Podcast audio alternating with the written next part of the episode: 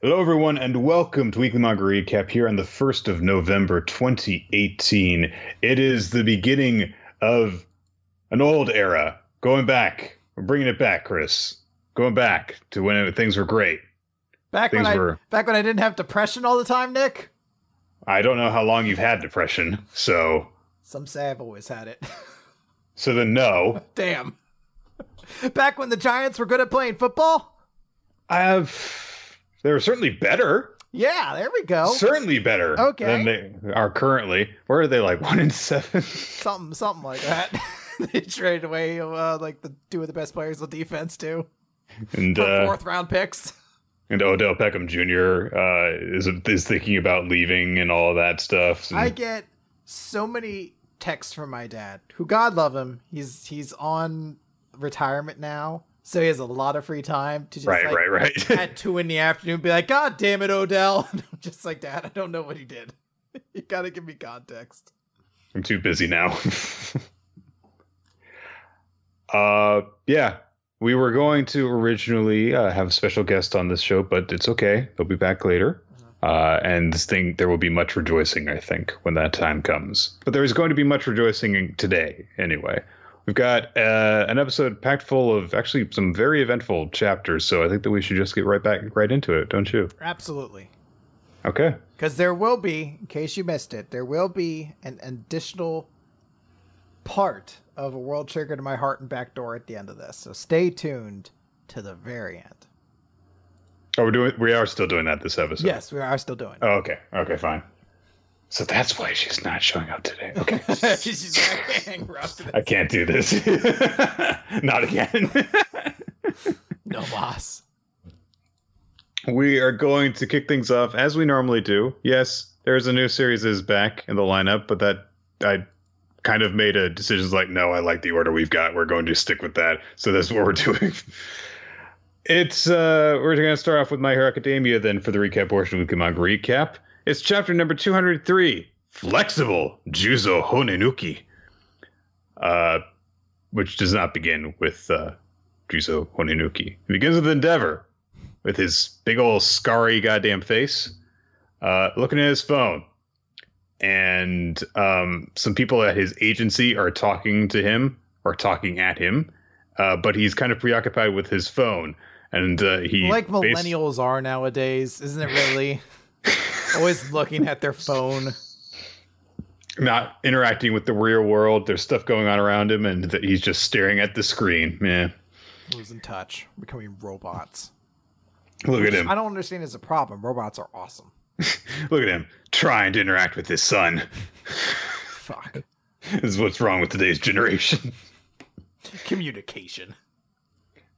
I do actually really love this detail. If they're look, if you want to like redeem Endeavor and make him seem like like way less of a douchebag, having him be left hanging in a text conversation with a whole bunch of red messages is a good way to start. I think he seems so defanged by this experience. He's trying to tell Todoroki something important, and he sent him like four messages in a row, and Todoroki just hasn't texted him back. But he can see the has been read notification on all of them. He's like, "Come on, text me back."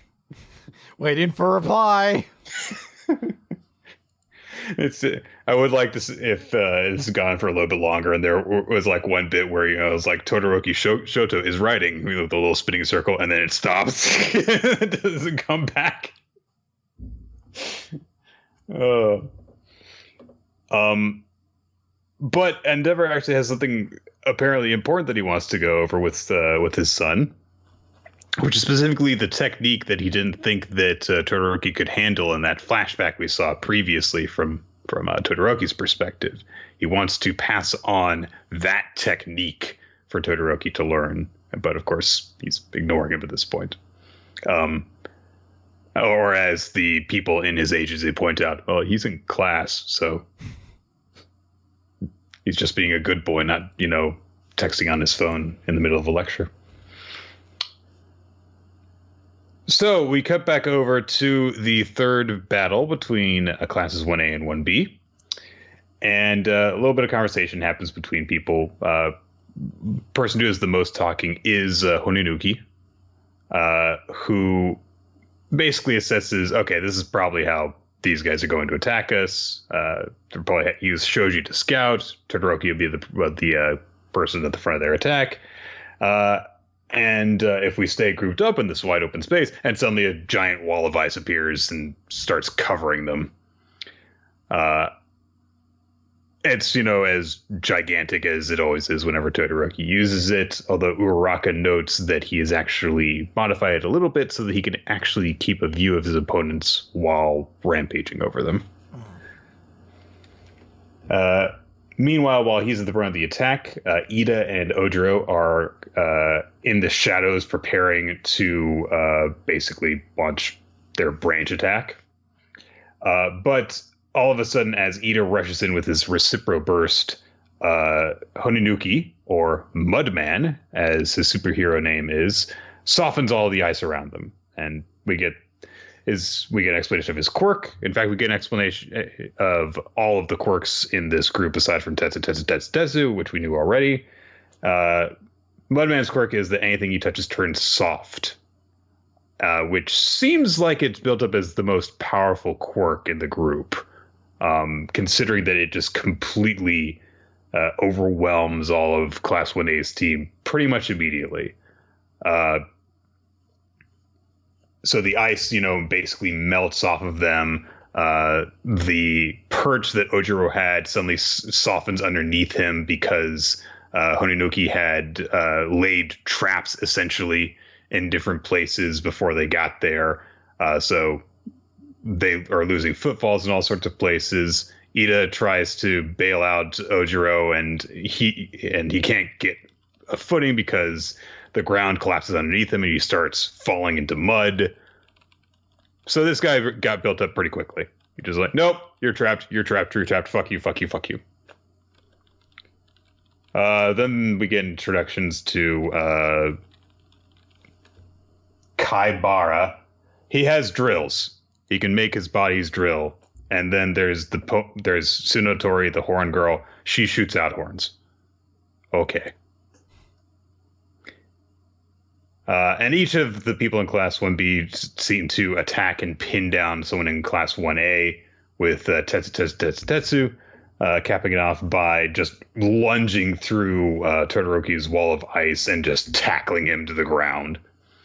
And uh, it looks like Class 1A is on the ropes until uh, Iida suddenly just starts making this big heroic speech, despite the fact that he is buried up to his face in softened ice. Uh, and Honenuki's like, "You're gonna like you know run out of fuel if you keep on struggling fruitlessly down there." And he's like, "Nope, I don't have to." I, uh, apparently, he's just overcome his time limit on his recipro burst now, and uh, he says that he's going to go full throttle the whole time, and he bursts up out of the ground, uh, unleashing a new style that he is just that he apparently created recently called Recipro Turbo. So very action-packed chapter, just kind of drops you into the middle of it. Here's stuff happening, happening, happening, happening, and uh, that's about it. So I'm pretty pumped for the next chapter because it's been a while since Iida has done anything. Mm-hmm. Uh, I feel this team is unfortunately cursed to lose by the virtue of foreshadowing of uh, uh, whatever hat face ice face dude. Uh, need, to his, need to get his new technique. So I feel like that's sort of the setup here is like, oh well, he'll get stronger after he connects with his dad, but this team has to be kind of the self sacrifice in here to actually put like the tensity on there of like, oh well, they'll lose the next one, and then it's all over. So Bakugo's team has to do it or whatever. Um, but yeah, I know I'm still in this place. So I just can't get into this arc for whatever reason. These fights are kind of just noise to me right now. Uh, so you think that um, it'll be one of those things where you know someone manages to defeat Todoroki because of a particular weakness of his, and you know it's going to be like, oh, if only he could do X. Yeah, like they the they set up that notion. He's like, I haven't learned that technique, and his dad's being like, I want unless his unless he spontaneously develops it during the match, which is a possibility. Maybe that's entirely possible. Like, yeah. yeah. he'll just do that.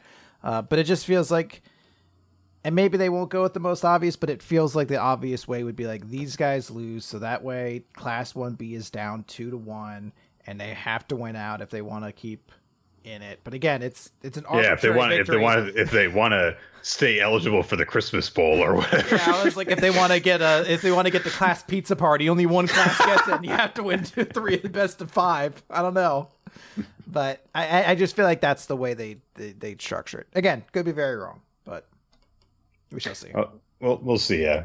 I think one of the things I do appreciate about this one is that it's just like by this point the audience is familiar with all the stuff that's going on, so it's just like, yeah, here we go. Just here's the quirks, here's them fighting each other. Just drop you into it. So, uh, okay. So from there, we are going to move on to Food Wars, Shokugeki no Soma. Pardon me. Sorry. It's chapter 285, His Last Meal.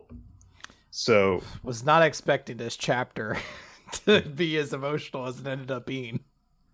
Uh, as established in the last couple of chapters, the current task that Soma and company, but they're not in this chapter. Takumi and Megumi did like don't show up in this bit at all. So, uh, have to pass this old retired uh, former Cuisinier Noir uh, by serving him something a meal fit to be his last, which Soma is very angry about.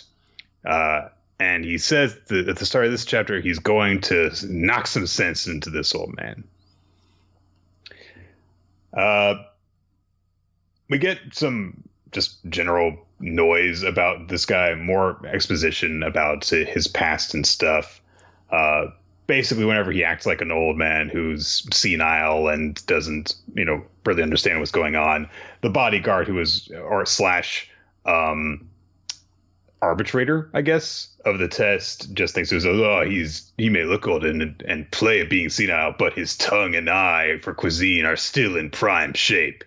So, and he's served exclusively as a Yakuza family's top chef for, through three generations of. Okay, okay. So he, he was a badass. Gotcha. He's uh, awesome. It goes on for like two pages, and basically this old guy is completely looking down all the chefs that have to appear before him. Suddenly, someone just shows up in front of him and is like, "Hey, you talking shit, old man? fuck you, you old fuck." I do love this detail because the arbitrator tries to drag him away. He's like, you, "You're not allowed to be here," and someone's like, you, "You can't diss us. How dare you do that?" And the guy's like, "Why is this guy so strong? How can he just keep, resist me? I'm taller than him." And I do like that. Uh, it's kind of seems to be a recurring thing between him and Erina. That they're just so stubborn that it doesn't matter that they are physically inferior to the people around them. That they're just so angry about the situation that they go on a rampage about it. Or when Erina was tied to the chair and she was like, "Fuck you! I'll take you on right now. I'll kill all you motherfuckers." uh. Anyway, so finally, someone gets uh, rushed off and the arbiter is like, "Aren't you even worried that this is going to bias the judge against you?" And someone's like, "What? No, he wouldn't do that." I you wanted know, that like, eventually to happen, where a judge is just like, "I don't, I'm not even gonna eat. I don't like you. I'm just gonna give you a fail." uh, Soma creates Monaka sweet bean stuffed wafers, seemingly, according to first glance. They look like Oreos stacked on top of each other into sandwiches, but I don't know nothing about what uh, these are. So to me, they look like two Reese's peanut butter cups flipped over and made into a sandwich with something in the middle. Yes. Did I say Reese's Pieces? I meant re- peanut butter cups. I think you said Oreo. Did I? I, I meant to. We might I all meant, be having a stroke. Do you smell burnt toast? Uh, I, I, meant to say Reese's peanut butter cup sandwiches, uh, as you did. That's what I was thinking of, and I probably just said the wrong thing. Uh, anyway, um, but then again, I don't eat chocolate at all, so um, it could be anything. Yeah. Next, like those are like spicy, right? Like spicy peanut butter cups. Oh, spicy peanut butter, eh? eh Asian dish. Yeah. So uh, the old man says, like, oh, you think that you, that the only dish fit to serve me is some tea snack? Fuck you, kid. All right. I'll poop a- in your goddamn house. I'll, I'll, is... I'll, cut holes in your socks and fuck your dog. what, what, weirdly specific threats. And break into your house at night and wreck up the place. Um, so the guy perceives it as an insult, and someone just says like, "All right, if you've got that much energy left, then this is going to be perfect for you. Why don't you eat it?" And so uh, the old man digs in, and suddenly it's like his mus he's on steroids, Chris. Oh my god, his blood's pumping, his muscles are expanding, and pulsing with energy and life. You think someone's just like, I slipped so much Viagra in there? Yeah. I gave him a heart attack. He can't fail me if he's dead. well, yeah, but you can't get a passing grade with a. He can't fail me if he's dead. Just like Too busy, stealing, like- stealing, stealing the key out out of the guy's pocket. Another satisfied customer as he's literally just putting dirt on top of him. He doesn't deserve a, de- a grave in the ground. I'm not dead yet. Fuck off, old man. Sounds like you need more peanut butter cups. The secret ingredient is rat poisoning. it's like stepping on his neck. Swallow it, old man. You heard me. Fuck my dog, will you? Want something fit to be your last meal, huh? Uh, Soma explains that the supposed tea cake is actually filled with Ankimo monkfish liver. I don't know what that is. It sounds horrible, but everyone else is like, mm, Oh! oh, so succulent, so delicious. I'm like, I guess I'm just not a fish guts guy. He apparently trimmed and deveined monkfish liver and then salted it to remove its fishiness. Okay, I don't know what that would taste like, so I'm sure it tasted good somehow. I believe you. Um, the old man's like, "Oh, it's so delicious! I love my new muscles." No, no, no, no. Wait a minute, I'm not actually muscle. This is a dream. Anyway, oh, I'm so hungry now. I wanna, I wanna eat more. Why is this happening? And Soma says, "This is item number 44 on the Yukihira Family Restaurant secret menu. That's right. I didn't even come up with this recipe." I saw it online. It looked really good. I just Google, I just googled a yummy looking dish to use. I looked up online. They had something called the Philly taco, so I just wrapped a cheesesteak in a slice of pizza, and now you're eating it. Huh? Bon appetit. I just got, I just ordered this on Grubhub. you have to pay the driver's tip. Yeah, you. I didn't put a tip on there, so unless you want us to both look like assholes, you need to tip the guy. Which, by the way, has happened to me recently too. Wow. I got I had to drive like 15 miles to get to some guy's place to like drop off the food. He gave me the wrong address, so of course I had the oh, awkward and put on there knock on the back door, so I look like a creeper like knocking on some old lady's house, and she's like, "Hello." I'm like, "Oh, you're not the one who ordered this food." Eventually get there, he's like, "Oh man, I don't." I don't have any money on me for a tip, but if you come back around here, I'm gonna get you. I'm like, I'm not driving 15 miles back out here on the assumption you might give me money. That sounds like a lame excuse, honestly. Oh, I'm sure it was. He was already oh, like, Oh, I don't have any money on me now. well, he was bitching already. He's like, it costs so much to get delivery. I'm like, you're ordering food from 15 restaurant. minutes away. What are you expecting, dude? What? The cost? There's a delivery fee? What's that? It costs money for goods and services, and somehow I'm the asshole. Money can buy many peanuts. uh, so, at this point, now that the guy has thoroughly enjoyed the dish, Soma goes into lecture mode and he says, What the hell you mean last meal? What are you doing asking for something like that? It doesn't matter if you're normal or a noir. To all chefs out there, cooking is a vast and endless wasteland that stretches out further than anyone can see, and anybody can go out and explore it for their whole lives. So if you don't have the strength to stand and cook anymore? Look at all those good, healthy teeth you've got left. That means you can still taste and enjoy all kinds of dishes. So why are you acting like you're going up and die tomorrow, huh? All of a sudden, the guy is just like dead. He's just like, oh, there goes my ticker. Boom, right into his fucking Um, peanut butter um, cup dish. I'm coming, Elizabeth. so, Oh, he's Macho Man. Oh dear. wrong. not what I was referencing, I'm but coming back to you, Elizabeth. not what I was referencing, but okay. uh, now, someone does actually deliver this kind of little touching short little speech, which is, "Hey, I know everyone's gonna die eventually. Uh, so if you you know feel it actually coming to yourself one day, you can come to my restaurant, and the dishes I'll cook up for you then are the only ones fit to be your last meal. But this dish right here, just consider it the start of that one. So that's a sweet little thing. That's very very much so. Like eh, when you can place like an actual emotional benefit to a lot of like their food and that's the reason why it's kind of like a successful deal it's it's going to be a much more interesting sort of thing than just like wait a minute he made chicken stock out of chicken bones we are never going to let that die like it's just a much more interesting thing when he's just like and he doesn't know the reason either like they specifically no. note after this he's like he had no idea that this guy was gonna kill himself after this and no. like we didn't know that logic going in when he gave like a passing score to all the noir chefs either. They were just like, "Hey, here's a really fucking good dish," and he's like, "That's great, pass or whatever." Like it's it's just a more interesting thing when someone's just like, "I don't think you're actually dying, man, so I'm not going to cook you your last meal." You know, when you yeah. when you actually want to do it, man. It's very yeah. very sweet.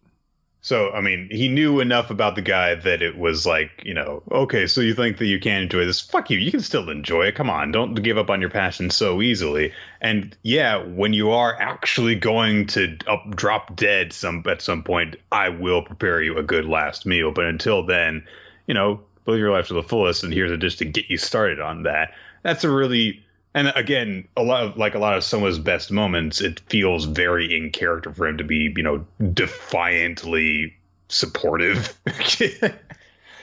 um, you know, like he does something good for someone, but be, it's because he's just so bullheaded, uh, and he can't allow people to take a more pessimistic attitude. It's a it's a very good first note to start this sort of contest on. So mm-hmm. it's it's it's nice to get this and not start off on something where you're like, eh, we'll see if it gets better later on. Yeah, and as opposed to yeah, it's it, I think that it, we're hopefully going to get some stuff like this, which is you know, Soma's perpetual optimism and ridiculous self confidence going up against the reality of how harsh the cooking world is. Mm. And yeah, we find out later after the guy passes by shooting his pop gun you, that says you pass for Soma. Uh, that um, uh, the Yu-Gi-Oh villain guy uh, seems to know that the noir actually is carrying a second uh, pistol, a revolver that he is planning on shooting himself in the head with uh, tomorrow. But because of his encounter with Soma, you know what? Maybe he won't actually use it and he'll actually experience this world and uh, he's actually learned something from Soma as a result of this whole experience. And uh, just to wrap things up, uh, we cut over to uh, An, who uh, reports to the leader of the uh, BGO or GBO, I think, that um, Soma has passed, and we see a little bit through the screen. I don't know. That that looks like a woman through there to me the long hair. Yeah, so I'm trying to think. Are there any hugely notable female characters left to reveal? Is Erina's mom dead? I honestly do not recall. Let's see here. Wait, let me look that up real quick. Shook. Could also be Soma's mother, although I thought the implication with Soma's mother is that. Oh, Soma's mother is probably dead. well, I thought the implication was also that Soma's mother was a normal person too. That that was like where Jor, uh, Jerichiro was like, "Oh, let me settle yeah, down yeah, to yeah. a family restaurant because that's you know." I don't think it's been established if Erina's mother is uh, alive or dead. Um, and it would make sense if she were part of this, considering that she actually is part of the Nakiri line. Mm-hmm. So, hmm. possibility. Okay, uh, we're gonna move on from there to Eden Zero. All right, Eden Zero, Chapter Eighteen. Wind howls on the highway because it sounds like like I don't know, like an ACDC it, song or something. or like yeah some mm-hmm, something that a motorcycle uh, some song about a motorcycle is going to start playing yeah. Yeah. Like we get into this chapter we find out like this dude as he fights is just like Panama, uh, uh, uh, uh Panama. uh so Shiki is fighting the mysterious ninja like guy whose name we find out later is this chapter is Jin, so I'm not going to bother giving him a title or anything like that. He has wind powers and his name is Jin. Yeah. Never heard that one before. It's very, very, very fitting. Uh, and they have a bit of a fight. Natsu or Natsu Shiki. Shiki's using some techniques. He's he's bouncing around. He's doing a lot of stuff. They, they basically exchange some blows. Yeah. And uh, Jin knocks uh, Shiki into like highway traffic, Yeah. and they start having their fight on a truck. Like Shiki uses his, his ether gear to like hang onto the side of a truck. The guy's launching his missile like arms around. Uh, and then finally, Jin uses like a giant like wind X slash thing. It's called a Sky Mech Ninjutsu attack. Uh, and I assume it looks like it's pure wind that does, and I'm not entirely certain. But again, his name's Jin, so it makes sense. Uh, and he makes like a giant cross slash sort of uh, scar on the highway. All the cars are kind of screwed up by it. Shiki actually has to kind of like save a guy. Well, I guess he doesn't intentionally go out of his way to save him. He's also on that car that's going to careen over the side. But Shiki saves a guy by basically like Captain America holding it so it doesn't fall over the side of it and stopping it there. Uh, and then he's like, "Hey, dude, don't bring innocent people into this." And uh, Jin's like, "No, I haven't. I haven't secured our target yet. Oh, I, I guess we have to go anyway." So he's like, "I'm gone now. My name is Jin. If you wish to challenge me, find me on Gilst." Poof, and he vanishes. And Ninja vanish. he's like, someday when the wind howls. uh, What does that mean? like, it sounds so cool. Did Van Halen sing that? but no. As the wind disappears, he's like, no. Panama, uh, uh, uh." like that's like his his whoosh sound. Uh, so the the Belia, I can't remember if that's her name or not. Uh, but Something it's something like similar like that. Uh, it's like, oh, this is gonna be the best video ever. Thanks for saving me. And he's like, Speaking of which, if you go to the beginning of the chapter, that you know, not counting the title page, there's the panel of her, you know, getting really excited recording the fight while she's holding her B cube thing up. How does that thing record anything? Because she's covering the front of it with her finger. I assume this is like a technology world and like technology is supposed to be more advanced and maybe it's a device that records in like a spectrum around it or something like that. If it know. turns out that she has ruined her chance of making a great B cube video because she had her finger over the lens, That'd be fucking great. that would be amazing. She's just a fucking idiot. if she doesn't have, you know, a team of five people helping her out, that she's actually incompetent and can't produce a video to save her life. yeah. Uh, the whole encounter sort of ends with uh, Jin, uh, not Jin, Shiki left with Pino, and he's like, "Hey, uh, I gotta scream something real quick." And he just screams into the air, "Ninjas are awesome!" We cut back to the Shooting Star Guild, or Shooting Starlight Guild, rather, and the uh, guild secretary, I think, was her position. Right, right, right, right. Uh, it's like, oh wow, we haven't seen Rebecca in a while. It's been it's been a bit, and then Happy shows up, and Happy's kind of fucked up. His it's arm, such a little bit, uh, just yeah, it's like an it's arm's bad. missing, one ear's missing. It's like a chunk of his head has been ripped open, and you can see like the circuitry and gears inside. And uh, he's like, "Fuck yeah, we were in the Guildmaster's room, and we were attacked." And the next thing I knew, Rebecca and the Guildmaster were gone, so I don't know what to do. And uh, as if on cue, as though that like triggered the next like, oh, sequence sequence initiated. Next next step in the video game cutscene. Uh, the video comes on to be like, multiple people are being kidnapped. If you're a B-Cuber, do not go outside. You know, stay safe. And Shiki's really angry, and he uses his gravity power unintentionally like crush a pool table. And I'm like, I hope you're planning to pay for that because the pool table didn't kidnap your friend. So I mean- can you imagine? Like, like, ah, yes. Once a once a cute beekeeper tries to tries to stand near me, I'll. Uh, I don't really have any appendages, but I'll kidnap her somehow. yeah, she'll she'll trip and fall into one of my pockets, and then I'll hoist myself upwards and shuffle out. with my very mobile legs. Uh, they also note that uh, specifically they believe that the the group that's working there is over on Galst. Uh, so that's where Shiki's like, ah, Jin. Uh, And then we see a, a, new character, someone we haven't seen before, who is in kind of like a kimono of some kind. Uh, it's well, it's half of a kimono. Well, to be fair, the first shot we see is her butt, because yeah. of course it is. And her kimono conveniently splits at that part, so you just see, I guess, whatever her Thigh. underwear or whatever. Yeah, you just see yeah, like. It's, it's, it's essential. It's essential that heroes show us that she's got a thigh gap. Yeah. So. But what's more interesting to me, that kimono has like a like a leaf pattern on it. That is 100% pot leaves. There's not a and, thought in my mind that this is not a chick that is wearing a pot leaf kimono. Well, Which, look at her look at her expression too. She's so zoned out right now. but, whoa, Eden, Eden zero. zero. oh, I wonder how good the gaunches are. oh, but out to get into the fights, I realized I forgot my pants. So it's this weird thing where we're like, okay, this is a character, I guess, to keep in mind. Because then we cut over to Rebecca, who is on board a ship. She's kidnapped. She's she's tied up. She's with a bunch of other girls who are all crying and sobbing because they're all being kidnapped. Because it wouldn't be a Hiro arc if there wasn't like some sex slave subplot to it. Uh, and a bunch of guys come in and are like, "Hey, be quiet in there! Crying ain't gonna get you out of here. You girls belong to the great and powerful sister now."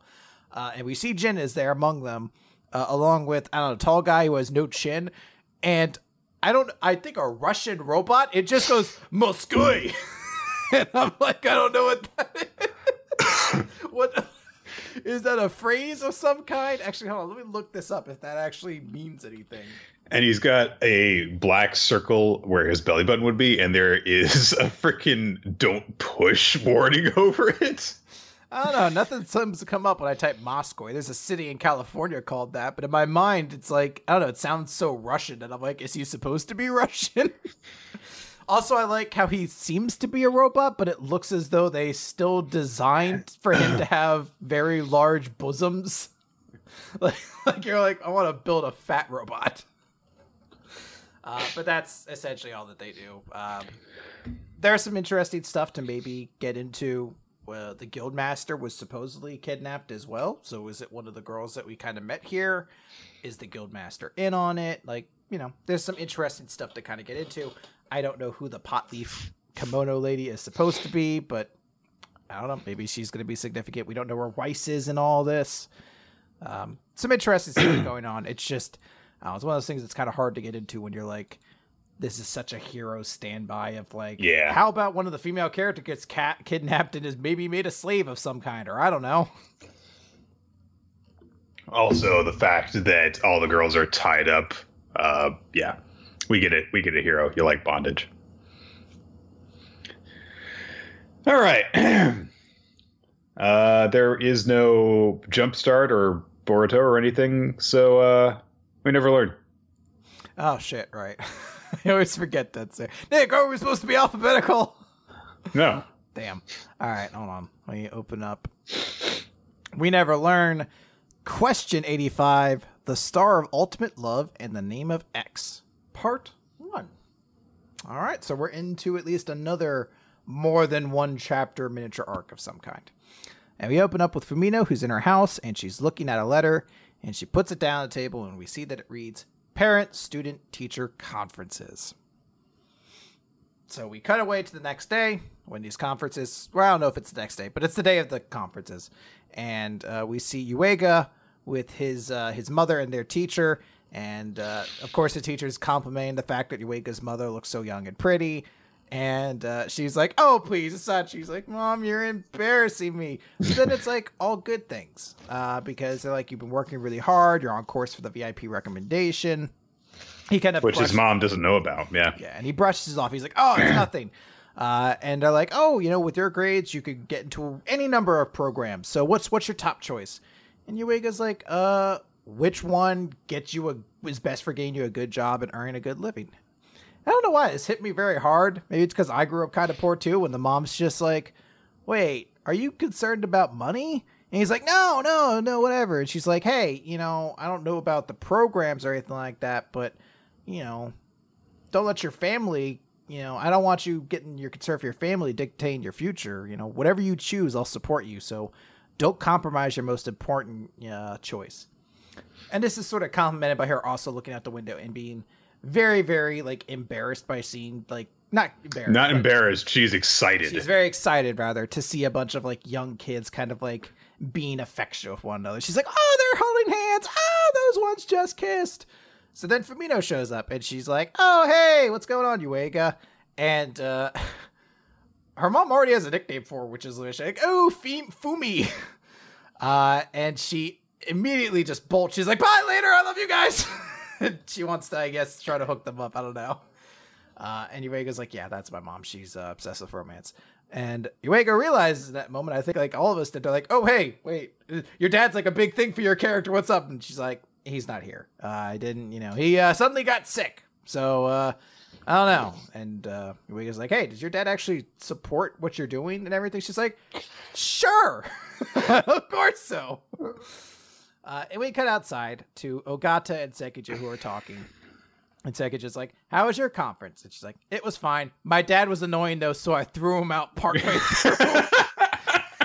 like, this poor dad just constantly getting no love from his daughter.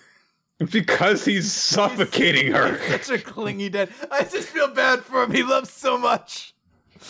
Uh, and there's a moment then where Speaking, by the way, Ogata gets so the short end of everything in this chapter. No one will leave her alone. so immediately they're kind of encountered by someone who's like, "Ah, I was looking for you." And then uh, Yuiga and Fumino show up, and we see it's the math teacher from the school that Ogata and Yuiga checked okay. out. And so a couple of chapters ago, when this guy came up, I would never have predicted that he would even show up again let alone what happens with him.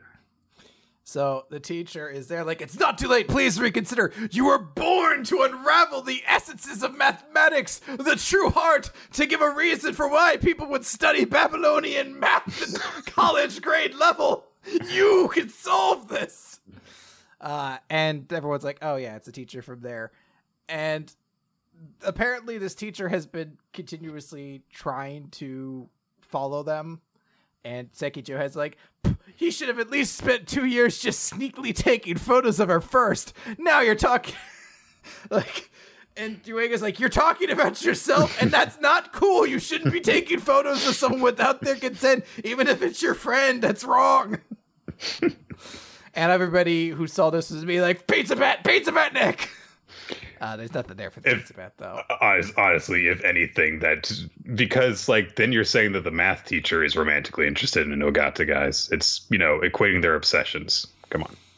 Uh, but then this is all interrupted when Fumino's like, "Dad," and I like that Sekijo's like, maybe his name just sounds like Dad, and everyone's like, Oh, Let's take everything that Sekijo says at face value because clearly she understands what's going on inside of her own head. I just, I, on, I, love the, uh, the insinuation though of just like, Dad? No, his name just must sound like Dad. so that's like, the obvious response. Like, she must have been stupid and said the wrong thing, and it sounds like.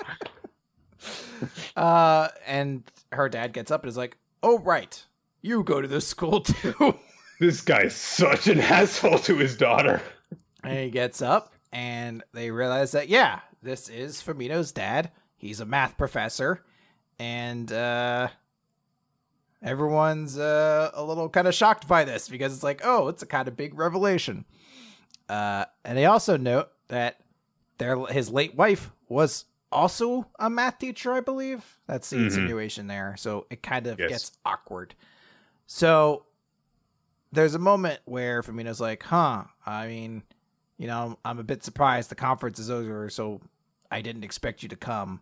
So you did read the letter about the conferences? And he's like, no, I have no idea what you're talking about. Anyway, I have no intention of participating in conferences. There's no point discussing it. And then he grabs the like the letter that Fumino was carrying. The manila like, folder. Yeah, and has all of her information on it. And he looks at it, he's like, huh, I knew it. You're still stuck with your childish dreams. You can't go into science. You don't have the slightest inkling into the heart of mathematics. You're not fit to study the field. At least you're better at literary subjects. You should do that. That's all I have to say.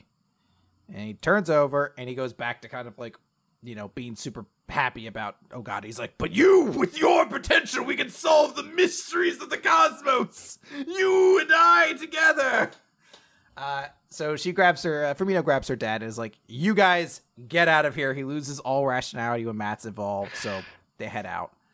Uh, and Fumino's just like, "You care more about your obsession with math than your own daughter's dream." And you know, Yuiga, of course, as the ever persistent like mediator he's like, oh, hey guys, how about we calm down? And he's like, I'd hardly call it a dream. More like an ignorant, inept fantasy of yours. I have no intentions of paying tuition for such folly. If you refuse to respect my wishes, you're welcome to move out and do whatever you want to on your own. Shit. Damn, that's cold. And of course, it's uh she's a teenager and as the, Why? I was gonna do that anyway, Dad. Fuck you. As the authority figure, you've expressed something they don't like, so their immediate response like, "Fuck you, Dad! Fuck you and everyone you know." Look at how short my skirt is, Dad. Fuck you. I'm gonna leave anyway, and I'm never gonna come back. I'm gonna start doing heroin. It's like that's. Uh, maybe don't do that. I'm gonna start stealing cars. I already stole one, actually. And I'm gonna change the Netflix password. I'm not gonna tell you what it is now.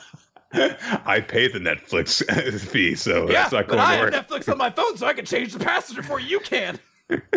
I'll just call up Netflix support. I'm the one who pays it. You're not going to be able to access it. Shit. Well, fuck you.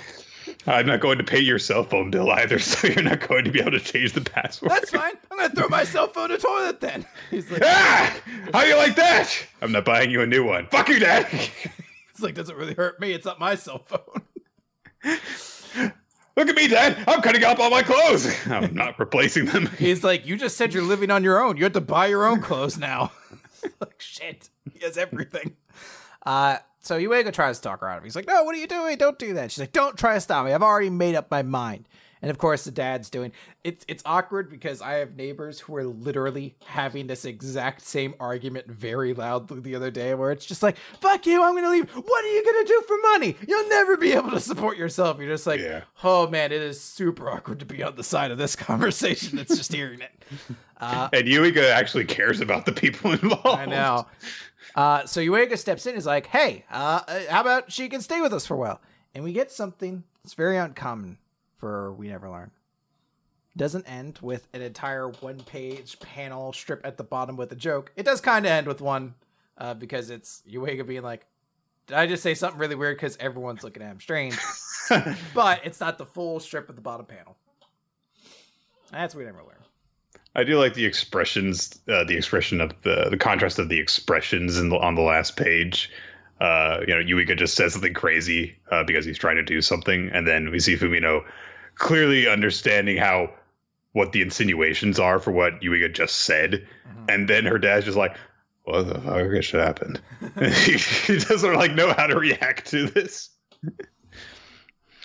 um, so this is an interesting uh, um, turn of events. Uh, and I, like I said, I never would have expected that the random ass, creepy, weird math teacher from Ogata and Sekijo Nuiga's college visit would turn out to be Fumino's father. Um, I'm interested to see where this goes, and uh, I, it's nice to see that we might be getting some uh, big character development uh, coming soon. Absolutely. I was very, very on, on board with this. Very excited. Also, her dad is just a tremendous asshole. I love that kind of just like just so irredeemably shitty person too, where he's just like, I don't care about your dream. I'm not paying for your dream. At least do in like at least get into fucking like literary subjects. You're decent at that. Like it's not even like he praises her for that either. Like she's supposed mm-hmm. to be a super genius when it comes to humanities, but he's still just like, You're talented in that field. Why don't you do that nonsense? You get the impression from a couple of lines that he says that there might be something else that he's not saying, that he does care more about what she's got going on than he's letting on. But clearly, he has failed parenting classes of every sort to not be able to properly express that. So, It, it very likely also probably ties into the fact that the, the mother's past and there's Mhm. probably some deep issues there. um, it could very well be, you know, because of the reasons the Fumi wants to get into this stuff. Uh, that's the why he's discouraging of it. So. I, I would assume so. All right, we're gonna move over to Doctor Stone. Time Z equals- stoned. It's Z equals 80, humanity's strongest tag team. Uh, so last time, uh, after Tsukasa got stabbed, apparently in the heart, but not in the heart. He didn't get Not- stabbed in the heart. Not not in the lethal part of the heart, apparently. I mean, he got stabbed in the upper chest region. Um, so that spear apparently threaded the needle to not immediately kill him. Uh, Tsukasa is uh, falling in the river. Senku has managed to catch up and uh, grabs his hand to try and stop that, but of course Hyoga's just like, okay, and just knocks Senku into. like, yeah, okay, uh, and then jumps in himself. Uh, now, I don't understand why nobody went out goes after them because clearly there are people running up. Because uh, Senku and Tsukasa wash up on shore, and Hyoga's washed up as well. And Hyoga says that he actually tested this before. Um, he, you know, specifically tested the river to make sure that they would drift to a certain isolated spot, and he tested this by knocking Yo into it. Uh, so two things. One, again, why didn't anyone, you know, try and chase after them? Did they just think it's like, well, they're in the water. Maybe they're trying to go by shore. I guess there is a level of danger that exists in just like choosing to drift through the water. hmm Maybe uh, swimming's not high on the priorities for a lot of them. Although we know, I'm, I'm, I'm sure we know that we know that Kohaku can swim. So, yeah. Anyhow, uh, so I, also want to say in regards to the to this Yo thing because we then cut over to Yo in the present and he sneezes and I like the the uh, double play on that because you know he sneezes because of the Japanese reason someone's you know talking about him, but also he fell in the river previously, so it's like, oh, did he catch pneumonia? How dark would that be? Yo dies off screen because of pneumonia that they actually had a cure for now. Can you imagine at the end of all of this, they managed to, to defeat Hyoga and Homura and, and and trap them again. They're like, huh, wasn't there someone else who helped them out? Yeah, that Yo guy. What happened to him? And just like pans over to his corpse. There's flies buzzing over it. For some reason, it's like his head in a toilet too. Why is there even a toilet here? It's been a rough day. Uh, so uh, Hyoga says that he wanted to speak with Senku. And uh, Senku's like, oh, okay. Well, this is awkward. Are you confessing to me? I'm not interested in you. I do like that he actually brings in the detail. Well, I hate to break it break it to you, but I'm married.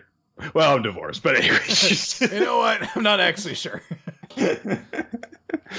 um, and uh, Hyoga says, like, listen, either you're going to cooperate with me or I'll resort to torture. Okay. Uh, and he says that um, the reason that he was working with Tsukasa to begin was because they shared the conviction that uh, the petrification that happened to humanity uh, was to cull the, them, to, to thin the herd. And Senku says, like, that's ridiculous. Come on. Meanwhile, he's just actually kind of buying time, seemingly. He's uh, got um, Tsukasa uh, around the, the chest, and he is seemingly applying pressure to his wound. I think that's the impression of what's going on. Uh, He's trying to save him, yeah. yeah. Hyoga says that, you know, you know, look at this. You know, the Earth cannot support a population of seven billion the way that we're going, and what Tsukasa sought was a utopia where nobody took from anyone else. But for me, I couldn't care less for such an idealistic fantasy because rev- I, because reviving incompetent fools would eventually mean they need taken care of. They would take from us what we need is a true culling. In this new world, only superior specimens are meant to survive. So I'm going to gather all six of the Infinity Stones, and with my mighty gauntlet. And he's like, and then with a single snap of my fingers, shit, I can't snap. Ah, I knew there was something I never learned how to do. Uh, that would have been. imagine if it had been more ended that way. And now, Yeah, Wait, you hang should on. have aimed for the head. hang on, hang on. It's really hard to snap my fingers wearing a golden gauntlet. it's hold on. I mean, look, if I get it really close, you can hear it. I just can't always. I can't always do it. Um, um, hang on, Thor. Hang on. What if I uh, clap? What if I just clap your work? uh, hang on. Uh, snap, snap. Come on, that counts, right? oh no! I didn't have to snap for the other stuff I did. Why is it just this one? Why don't I just make a fist? oh god. So Hyoga says that this is only logical, and Senku's like, yeah, no. Well, actually, he says, sure, it's logical, but it doesn't get me excited. And he slicks his hair back and says, if the Earth can't support 7 billion, then all 7 billion of us just have to figure out a way. That's how science works. Well, not really, but I get your point. yeah, it's a very idealistic idea of science. Uh, but it's probably going to be only a very, very small fraction of that would actually be actually working towards a real solution. So Hyoga starts menacing him with his spear. First, he cuts his uh, arm, his wrist binding off, uh, and says, "Yeah, your science is magnificent. If given enough time, I know you can create more nitric acid. But, but you will say yes." Because until you do, you'll keep losing fingers. And he like slices him across his his pinky knuckle, and then both legs. As I said from the start, you don't really have a choice here so basically, he's going to just like keep cutting parts of Senku off until he agrees to help him. He's like, I mean, the only part I really need is your brain. So yeah, rest if you took the very disposable. Like, yeah. Uh, so Senku, of course, realizes, well, shit, this sucks. But he glances down and sees Tsukasa's hand next to his foot make a fist. And so Senku starts picking up fucking rocks from the ground and throwing them at Hyoga. Uh, he acts like he is, uh, you know, desperate uh, just like, stay away, keep away from me. Uh, and Hyoga says, this is a really pathetic display after all. Uh, but one of the rocks that Senku throws suddenly turns into a bird. Uh, and it turns out that he was th- that the rocks he's throwing are petrified birds that he's poured some of the nitric acid on. So birds are just suddenly swarming Hyoga. he's like, "Oh God, what's happening?" Oh, oh. Ah, suddenly I feel like weightless of a badass. Ah, birds. oh, they, they always told me I'd be defeated by birds. Ah, three whole pigeons. Ah. it's somebody like show that picture to a friend of yours who does not read Doctor Stone and get them to guess what the fuck is happening. this random guy with a fucking uh, uh, Hannibal Lecter mask being attacked by pigeons. Uh, and this serves enough of a distraction for suddenly Tsukasa to come running up and smash him in the goddamn face, uh, knocking Hyoga's mask off. It was a non-lethal yeah. blow to the heart. yes, he's like, ah, I have to pay you back for that spear thrust to the heart.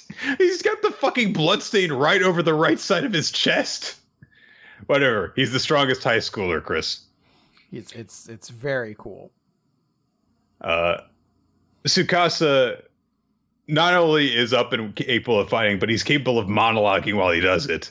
Uh, as he says, to see my ideals realized, I broke the promise I made with you, Senku. Because way back in like chapter four or something like that, he promised Senku and Taiju that the two of them would never be in danger again.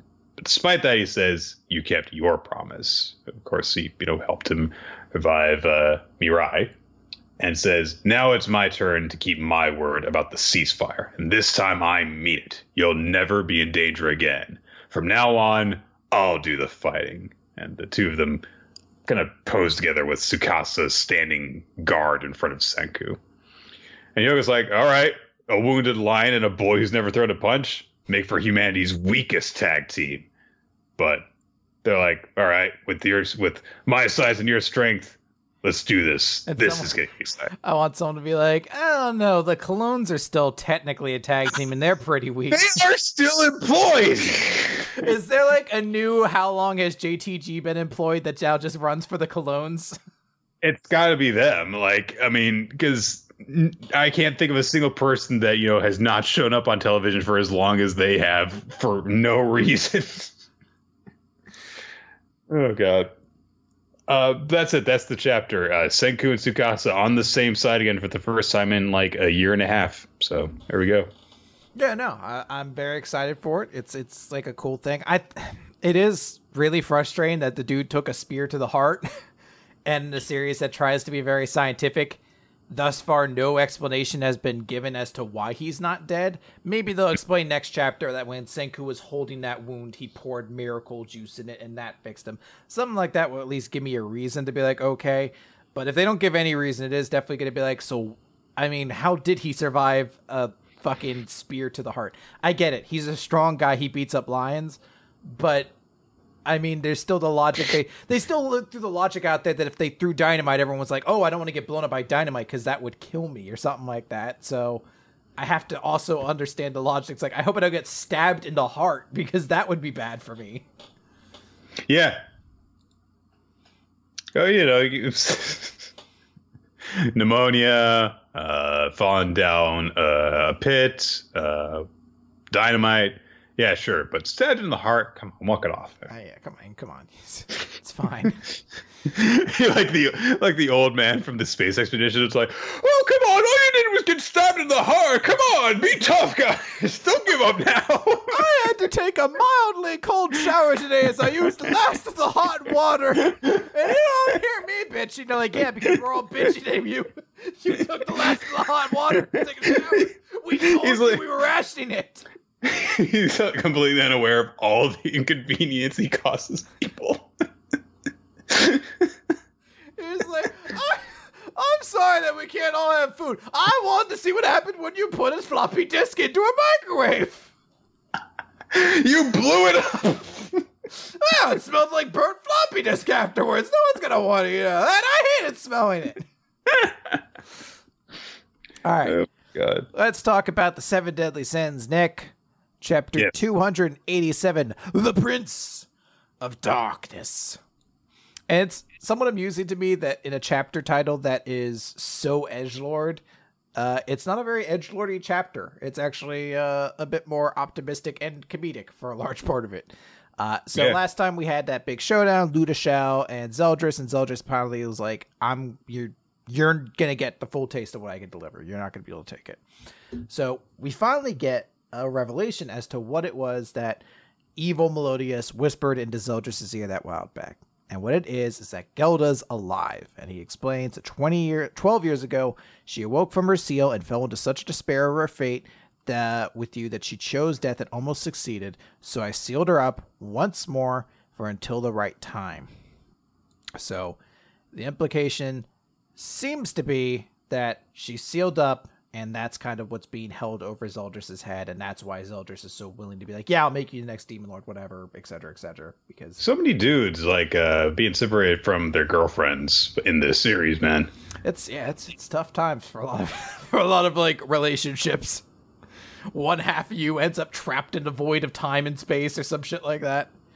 Uh, so Ludociel is pretty cocky, actually. She's like, "We goddesses will be the victor in this holy war," and Zeldris is like, "Ominous nebula." And Ludociel is giving no fucks as her hair starts to like flip forward, and then all of it starts to get sucked into her. and Oh yeah, this is re- this is really intimidating. Where he's like, oh god! and. I love this because he like sucks them in, then blows them back, and every character is ass over head in the most undignified position. Like it's not like a cool like oh we're getting knocked. Like everyone's like oh shit, fuck. and then he starts to pull them back in, and we're like, ah! yeah, like he just keeps pulling them back in and forward and and like causing these explosions. Then and it's it's really kind of fucking with everybody. Uh, we have this moment where like he starts sucking them in, and it's like Ludociel like slamming her sword to the ground, just like Ah! no, the most undignified position. yeah. Uh, and they look back and they see that uh, Well, uh, before we move on, before we move on, I want to note that uh, fucking Escanor takes care of this problem in the most badass way. He just digs his feet in and sinks to his knees in the ground. He's like, okay, I'm fine. yeah, I'm, I'm a tree now. uh, and they notice that Hendrickson is is flying in. They're like, oh no. And they're like, hey, those two are fine. And it's Merlin. And they're like, huh, how are you doing it? And they're like, oh, Merlin just keeps teleporting backwards every so often, and she could just keep doing that because she has unlimited magic. Just bullshit. Yeah. I fucking love it. It's such a great way. She's like, ah, I just teleport backwards every so often. uh, but they're like, yeah, well, she can't do that forever. Well, she can, but it won't do anything. You know, eventually they're gonna do something. We'll just we'll fight the rest of them. So Ludociel's like, hmm, you're such a handful to take care of. So if you want me so bad, I'll come right at you. And she charges forward. just, just sends her flying backwards, and it's just a shot of her like in a wall, like ow, oh no, getting pulled back in, and so she lands on uh, Escanor's back, and uh, he's like, "What are you doing? Go away!" And she's like, "I didn't land on your back on purpose," and they're kind of bickering back and forth. So Merlin or uh, Ludociel asks Merlin like, "What's up with his magic?" And they're like, "Okay, so the way it works is there's kind of three attributes to his ability. One is it creates this force field, this force field with a powerful suction ability. It only works on living things, but all of our physical attacks can't reach him, and we're being un- uh, assaulted by an unknown attack. And in addition, we used some attacks and didn't hit him at all." So he must have some magical like protection as well, something that's that's you know blocking him that way. So neither magic nor physical attacks hurt him, and he's just blowing us back and forth all the time. So I don't know. This is gonna be kind of a tough fight. uh, so Ludociel's like, Escanor, assist me. He's like, no. And I love I love his like mustache is floating away too. Like it's just flying off his face, and he's just like, no. and she's like, what? He's like, yeah, ah, you're pretty stuck up if you can boss me around. And she's like, what? What are you? No, she's like, he's like, I'm the lion son of pride. Remember? No, no, hang on. You gotta say it right. It was like, uh, I am the great lion of pride, Escanor. Remember? and she's just like, I'm the leader of the four goddesses. Do as I tell you. He's like, no. you might as well just be picking his nose while it happens. And then I have to say, I have to say, I wish that Pride had been around a little bit more often so that we could see this aspect of his character come up more. Because you would think, with his general attitude about things, that this would be happening all the time when he gets into combat. When someone asks him to cooperate, he's just like, I don't feel like it. Fuck you. he's such a prideful asshole. Uh, but this is like the first time I, th- I can remember him actually acting this way because, you know, he hasn't been in the entire series. So. Yeah. I, I do just love though that he's just like no, and then Ludociel flies off of him again, and Merlin's like, "Please be helpful," and he's like, "Okay," and grabs her. and he's just like, I thought you didn't listen to other people. He's like, Merlin's a special case. I have the hots for her. uh, so the chapter ends with the full page spread of Escanor kind of holding Ludociel. And again, I just love the fact that like you just see like their hair and everything flying towards it. Like even in a moment where it's not like a big deal, you just see that constant vacuum effect happening. And uh, he's like, "So you have a good strategy in mind? Because if not, I'll slug you." And she's like, "Yes, provided you follow my instructions." She's like, "It's an interesting tag team right here." and I'm uh, I'm pretty excited by it. So I like this chapter. I don't know why it's such a funny chapter to me. I don't know if it's all intended to be as hysterical as it is, but I just love how ungraceful the archangel leader, the greatest Ludociel is, and like every shot is her just ass overhead or getting slammed into a wall, just as ungraceful as humanly possible. Yeah. Um, it was really satisfying to see her kind of get her shit pushed a bit during this chapter. Oh man yeah, this is this is fun. Um, I do like that she's like, all right, if she's pulling me towards him, then I'll just come go, go at him. Yeah, oh fuck. yeah, like, all right, you want to bring the fight to me? And this next shot is her against him. Like, ow, fuck. Oh man. All right, okay, move on now to the Promised Neverland, chapter 109. Keep going with a special Halloween color spread uh, at the start of it. I do really like that. Uh, you know, a, a, bunch of the kids are zombified, and you can see them attacking the the group sent to kill them all, swarming them and eating them. A nice little uh, twist there. Also, the Gracefield house is on the moon. Yeah. Uh, so we first start off with uh, Emma's company, who uh, have made it to safety. Uh, they take up uh, residence in the underground cavern beneath the trees that they uh, first uh, went through when they escaped from Gracefield. Uh, and Ray takes charge of everyone and says, like, you know, we're gonna live here for a little while. This this is my room. Good luck to all of you. No one, everyone out of my room. They're like, it's a cave, Ray. We're all always going to be technically in your room. He starts putting up signs that says "Do not, do not enter Ray's room. Get the fuck out." like Pink Floyd posters, despite not listening to Pink Floyd, which is something I found out my brother used to do when he was younger. We'll put up posters, but not listen to them. Yeah, like I was always like, there's uh, that Pink Floyd album that's like the two metal heads facing each other, and I always assumed that my brother listened to them and uh, just on a recent Super Layers, but he's like, nah, I never. I just bought the poster because it looked cool. I can understand, you know, like if you have a Dark Side of the Moon poster and you know you don't listen to them because that's just just such an iconic visual. But yeah, and pretty much any other is like, well, you just have a Pink Floyd poster and don't listen to them. Yeah. Uh, Ray tells everyone to go the fuck to sleep, uh, and uh, Emma is kind of keeping watch over people, and uh, is particularly uh, Chris, the little kid who was actually shot. Me? Uh, yes. Yeah. Yeah, you were shot. I'm gonna die. Yay. And of course, she's worried about Lucas and Hugo. Uh, and she thinks that if something happened to them, then it's going to all be her fault. And she blames herself for everything that has happened to the group recently since Andrew uh, and everyone attacked them. Um, and uh, she thinks, you know, also that she's just really scared of what's going to happen next. And then all of a sudden, she looks up and sees Hugo there, and he's he's fine. And uh, she's like, "You made it. Where's Lucas?" And Hugo's like, "I ate him." Uh, he's he says, oh, "He's fine. Don't worry about him." Uh, and uh, you know says, "You know, is everyone okay?"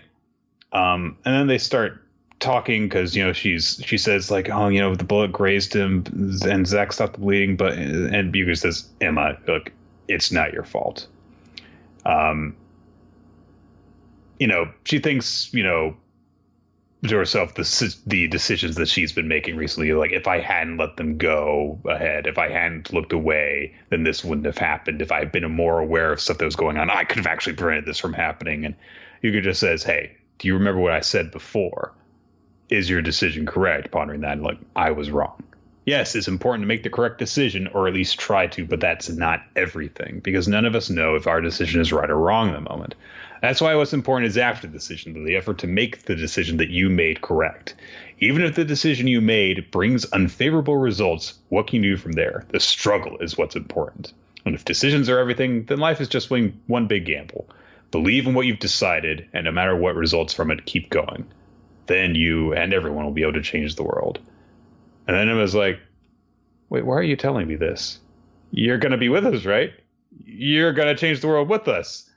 And Hugo just says, sorry. And Emma realizes, oh, I'm dreaming. Because, of course, yeah, Hugo did not make it out of that massive explosion that uh, he and Lucas set off. She is fucked up by that, though. Like, that is yeah. a face of fucking, like, God, no.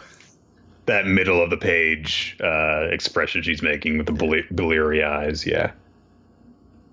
So how she's actually whether or not that uh, ring of her conscience is going to uh, hold her together remains to be seen because the rest of the chapter is actually from Hugo's perspective, especially cutting back to uh, his, not so much his past, but his immediate past, basically right before uh, Emma and Company uh, arrived, and basically we see him, you know, coming home from wandering the wastes gathering stuff one day.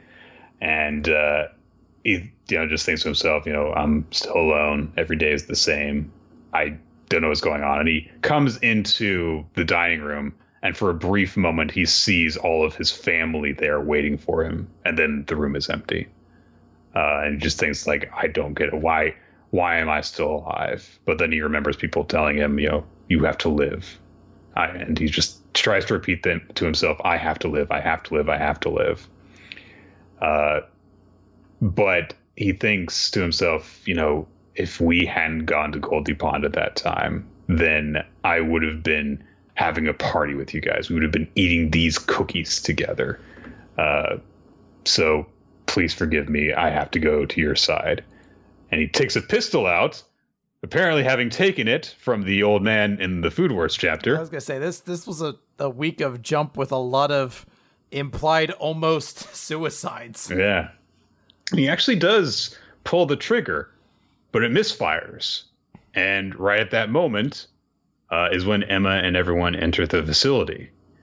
Uh, and he thinks to himself, because I didn't die that time, I was able to meet you and see Lucas again. I avenged my family. I destroyed that hunting ground. I found hope. This past year and a half was so much fun. I'm glad I lived, but damn it, I don't want to die. He just thinks that, you know, he's dying with regrets now because of this. Uh, but if I can protect them, I can die smiling. Fulfill your dream. Good luck, Emma. And that's when we kind of catch up with what happened at the end of the last chapter, the explosion being set off. And Emma rushes outside uh, from where they're hiding and she sees, you know, the smoke trail of the explosion. Uh, and then we uh, cut to the afterlife, apparently. Uh, Lucas and Hugo arrive there. Lucas has his arm back, and they see all of the kids uh, and their family waiting for them. And Hugo says, I'm sorry, I came here earlier than I thought. And Dinah says, It's okay. You did your best, Hugo. So, pretty emotionally heavy chapter, kind of like made a like when you see like the opening chapter, you're like, yeah, get get Andrew, all you zombie kids, let's let's show them spooky Halloween, and you read, you're like, oh, oh, he's dead, and everyone's very very sad about this. you're like, this is a lot heavier than I was expecting, and um, you know, it did it did it well. I I still think there could have maybe been better pacing with how Andrew actually died, but this was like the right way to like to write it to give more context to it, to just like put in there like how much Emma and all the kids meant to him. And I, I do like that notion too, where he's like, I really, fuck, I really want to live because I want to see you kids get older and like I want to see the human world, but I'm okay with this because it it it's, this saves all of you, so I'm okay. And it's it's a very sweet sentiment. I like that. I actually had a weird um, negative reaction to this chapter. Okay. I think the chapter is quite good on its own, but it drove home something for me, which is that The Promised Neverland doesn't have a whole lot of like characters that I would actually care if they died in it despite its premise. All those kids in Emma's family, and if Chris had died, oh well, you know. Uh it's it really, you know, doesn't kind of carry the same weight to it that at the beginning of the series where you know every single person was so important to Emma. And you know it's like oh we lost two people. What were their names Emma? Yeah, we still haven't actually heard what those characters' names are, so that's a pretty frustrating situation. so it like even Lucas dying is like that doesn't make a make a big deal to me it doesn't feel important that this happened despite the fact that it feels so important to Emma so there's just that you know difference there that I'm not empathizing as much with her. I am upset that Hugo's dead. He was one of the few characters that I did care, uh, you know, about their fate. You know, but outside of him, there's like uh, Emma, Ray, uh, Isabel, uh, Phil. You know, count them on one hand. Even if Don and Gilda died, I'm like, okay. So I think that it's one of those things where the cast has been stretched out a little bit too thin with the introduction of all these characters, and they just don't feel as important as to me as they do to Emma. So, Yeah. All right. Let's move on to Black Clover then, page 179, Battle for the Royal Chamber. So we open this chapter in the Vermilion Residence. If you remember, the various members split up into groups of three and headed on their own ways. And the one group was Mimosa, Kirsch, and En. And I am stunned I remembered all three of those characters' names. In fact, I am very proud of myself for that. So uh, we see that uh, Kirsch is using basically they're all using a combination of all the different magics to make it so no one, none of the bad guys can see what's happening, and it can help that the innocent people who are inside the servants and everything are guided out that way. Like you know, En's mushrooms are weakening everybody. The the uh, cherry blossoms are concealing them, and is using her magic to guide people out. So it's it's a very effective team for evacuations. That are like, yeah, we're doing it. And then some guy, I don't know who he is. Most of these characters don't have names at this exact moment here. I think this guy actually does give himself a name at some point. I don't care. He shows up and he's just like, "Hey, what's up?" And they're like, "How did he find us?" Yeah, he says, "He's he's Baval." Uh, so they're like, "Whoa, how did this guy find us?" And he's like, "Oh, come on, no point in squaring off to fight right away. Let's have a chat. You know, it's come on. I've been resurrected. Kind of want to talk to people, have some fun. What's going on? What kind of music you guys listening to?" Uh, and he's just like, "Yeah, I mean, you kind of had to realize like all this." powerful magic coming here, you know, something's going to happen. And there's even more strong magic right over there. So, you know, take it easy and just give up. I mean, I'm amazing, but the other guys, who knows? Yeah. So, ah, man, it does take me back. Can't wait to see everybody. I love this guy. He's like, he, he, this is basically the Askanac of the elves. So just like, what do we like? I mean, yeah, I'm gonna kill you. Like, it's gonna happen. Just give up though, and like, anyway. just have fun. yeah, come on, guys, let's not make a thing out of this. Uh, so he's like, yeah, you know, the king's tenacious and everything, but we'll see. And he's even thinking like, if he uses that particular magic to kill, then even survival is not possible. We cut over to the king's throne room as one of his mages just gets fucking erase. Like the the mage protects himself with like a bubble, but the entire ground is eviscerated, and it looks like something else even gets him. Like he, there's this black goopy magic kind of overfalling him. Man, it's just his clothes ripping off as like space time is ripped apart. Uh, yeah. But that dude's probably dead, and if not, he's very fucked up because he's just about to fall into a giant hole. Uh, and uh, the queen is like, Langris, darling, what are you doing? And the king's like, ah, you see, I can't do that voice. I have so much more I have to do later. You have to, you have to, you have to, you have to do one line of his, I think. I can't. And I really, I'll do it later. yeah, do it or something because I can't fucking do this voice the entire time. I'm gonna have a rough row at the end of this. Uh, and the queen's like, yeah, that's right. Our Langris would never do something this idiotic. It, it must be some kind of mistake. And uh, the king's like, Where are the other knights? What is Julius doing? He dead, brah. And he's like, Very well, I'll show you my own magic. Light magic! Absolute welcome to my brilliance! And there's a giant light visage of him, and he's like, What do you think of this godlike spell? Grovel before my authority. and he's just like! Okay. I I pray to God that like this is the only thing that that spell of his does. I was gonna like, say, I was like, does it do anything, or is- it just summons an image of himself holding a scepter, and then it just stands there, and it's just like your move. and they start attacking him. He's like, "No! What about my spell?" Ah, how do you think of that? I summon my thousand eyes idol in attack mode. Like it's it's it's somewhat significant. Like the king has light magic. They established like that's a really powerful magic. And I love that his is the most worthless, pompous, showy magic humanly possible. He's like, "No, what peasants, grovel before me." and immediately I was like, uh, so he's like, "Oh no!" And Langer's like, I'm gonna kill you fast. Oh no, I won't kill you fast. I'm gonna start with your legs. Uh, a lot of then, torture in this week too. yeah, it's a lot of this. And then uh, the the woman who I believe is the the love interest, not love interest for Langris, but the one who is betrothed to him. Uh, there was a whole thing with Fan uh, Finral. Actually, well. I think he, she was supposed to be betrothed to Finral. I can't remember. Uh, it's something like that. There, were there was some. She's like, intertwined romantically with both of them. Yeah. So she's like, "Please don't do this. If you do, both you and the precious one, uh, the one precious to you, will end up grieving." And he's like, "Fuck off!" And he throws her. And he's like, "Ah!" And he goes to, I think, just eviscerate her from reality when it's blocked by uh, Finral, who shows up and uses his magic to block it. And he grabs her and he's like, "I'm your older brother," and. uh this whole thing. He's like, "Oh, what are you doing here, Miss Finesse? Uh, why, why are you here?" And I don't know. I, like, I don't know which one it is, but one of the other ones like immediately cockblock. He's like, "Hey, Fenrir, you big stupid loser! Stop trying to look cool." It's probably Yami. Oh, almost assuredly. I like Great Bob in the chat. Lady McLady face is like. and they have their big cocky thing where he's just like, you know, we laid out every shiny person in this castle except for you. Probably go quicker if.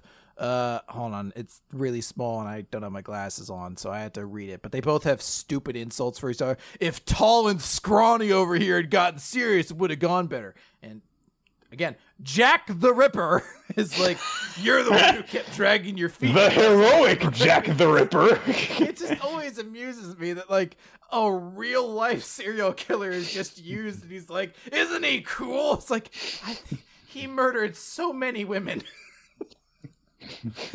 um. So there's a big thing, and they're they're they're trying. They're like they're going to attack Finn or use this magic to like teleport them super close, but like they get like buffeted away. Like uh, Jack's sword gets erased, and Yami's like cigarette gets erased, and they're like, "Holy shit!" Uh, and Finral or Langris, whatever name he's going by now, is like, "Sorry, but my magic automatically attacks anyone who attacks me at this point." So that's the situation they're in. He's Gaara, but instead of sand, it's uh, space time. Pretty much, yes. So, how do you get past that? Hmm. Hope somebody with negation magic doesn't show up to be an immediate counter to that. Oh god. But we also have somebody who can also just use his own magic of the same type to potentially circumvent it. That's a more yes. interesting scenario. Hopefully that's the one they go with, and Asta doesn't show up to be like, now your powers are worthless. Get them, boys. I feel like there should be running bets for how often that's the solution. but that's chapter. yeah. Um, honestly, like I am upset that Annalise is not here because uh, this is such a great little Finral moment. She would have freaked out so much over Finral getting to look cool. Uh, I'm upset that she's not here. Uh, this is a pretty good chapter overall, honestly. Uh, it starts off a little bit slow, but uh, then the fucking the king using his stupid fucking spell happens. Um, and I do actually really like uh, this uh, Baval character, the one who, the elf who was possessed, um, David, apparently, uh, because hey, he's an elf with an actual personality. Hooray! Nick, the important question is, when are we going to get back and find out what happened to Benjamin Ben Funk? he got possessed. We need to know. I don't know. All right. Uh, we are going to move on then to One Piece. Chapter 922 Supreme Commander Kaido of the Animal Kingdom Pirates. Last time we found out that Kaido turned into a dragon. No big deal. Mm-hmm. This giant fucking Shenron looking dragon. That's what he is. Yeah. Uh, everyone is just kind of reacting to this at first. And uh, Momonosuke in his dragon form goes, oh! And Kinemon goes, ah! And um, I don't really know what this is. I it might be that Momonosuke is upset that he takes the same form as Kaido. It might be that Kaido just looks scary. I don't really know what the fuck it is exactly. Maybe he's just maybe it's because Kaido killed his family basically. I'm sure there's a level that uh, like maybe it's just the trauma of seeing him, but uh, I wonder also if there's some element of if you have a smile fruit replicated off of what the actual one is, if there's some element to that that maybe plays into mm. it. That's it's because it's because uh, Kaido is the alpha, like established in How to Train Your Dragon 2. Yeah, exactly. I haven't watched any. Yeah. Yes. Uh, so everyone's wondering what the hell is going on here. Uh, but Law says like, oh, it's probably because uh, Zoro and and Straw Hat and I blew our cover over there. um, and Chopper says, ah, it must be Luffy's fault. Sorry. Um, but Law says, listen, our cover is not completely blown. You know, they just know that we're here. They don't know that all of the Straw Hats are here. Um, uh, and they kind of recap a little bit of information. Meanwhile, Luffy has run off to go and confront Kaido because he's a big jerk, and that's what Luffy does when there's a big jerk around. He goes to punch it in the face. So Law just says, "No, no one else go after him. I'll I'll go. That way we won't go below our cover anymore, since I'm already you know uh, out here. So Straw has gotten involved with people here, and if he starts acting out of emotion, it's going to affect the plan. So look, let's just control ourselves. Don't show yourselves in public. And he immediately teleports himself away using his devil fruit and like switches places with a distant rock, which is a really cool uh, little utilization of his abilities. Like, I'm just going to switch these two, wow, and teleport. Uh, and uh, meanwhile, in Bakura Town, everyone's like, "Oh shit, Kaido's here! Why?" So very dangerous.